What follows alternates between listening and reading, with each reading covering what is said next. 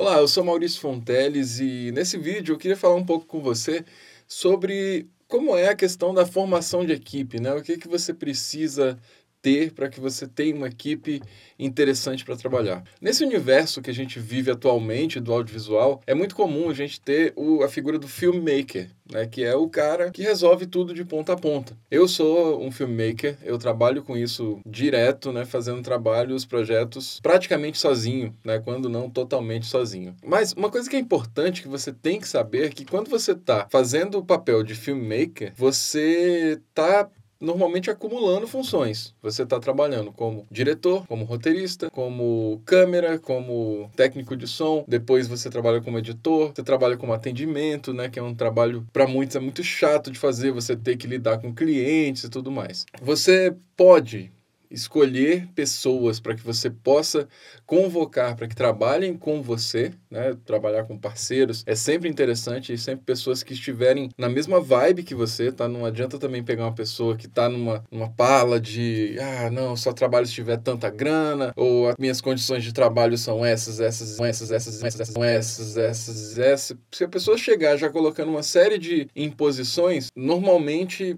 eu não acredito que essas pessoas sejam as melhores para você trazer para essas parcerias, tá? Eu nem gosto muito desse termo parceria, porque normalmente parceria vem muito quando a pessoa te oferece uma parceria, normalmente é bom para ela e não necessariamente bom para você.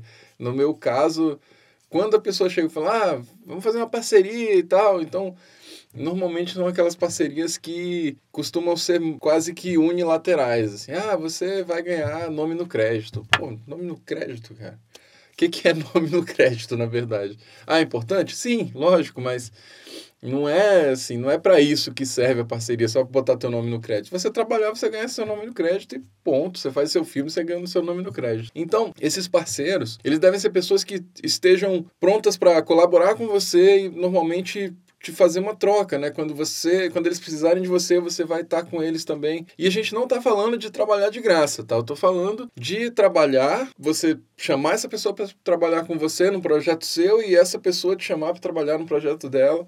E é assim que eu tenho trabalhado com vários amigos, tá? Esses são os melhores parceiros, pessoas que têm a, o mesmo, a mesma pegada que você. Não quer dizer que ela tem que ter a mesma expertise. Ah, eu quero uma pessoa que seja exatamente o duplo, o meu duplo, né? A minha duplicata. Não. É pelo contrário, é melhor que você encontre pessoas que tenham características fortes que para você costumam ser fracas. Eu particularmente, eu não sou um grande roteirista eu me viro, escrevo tal, mas não sou um grande roteirista. Se eu precisar de um roteiro mais elaborado, normalmente vou chamar algum amigo meu, o Rafael Lobo, por exemplo, que é um grande roteirista, o Alex Vidigal, e eu vou pedir para que eles façam esse roteiro para mim, né, e entrem como roteirista nesses trabalhos. Só que ambos não sabem, por exemplo, captar som, e isso é uma das minhas grandes especialidades. Então, no projeto deles, eu entro captando som, editando, fazendo finalização. Então, essas parcerias são muito importantes. E é importante que você tenha vários, vários, vários, várias pessoas que possam trabalhar com você, com expertise diferentes, para que você também não fique na mão, porque às vezes o cara está com um trabalho, ele está enrolado com algum projeto e pode ser que ele não vá conseguir estar com você exatamente naquela semana que você precisa ou sair para viajar porque o cara tem filho ou qualquer coisa assim. Mas são pessoas que estão à disposição para sempre que elas puderem e que você puder chamar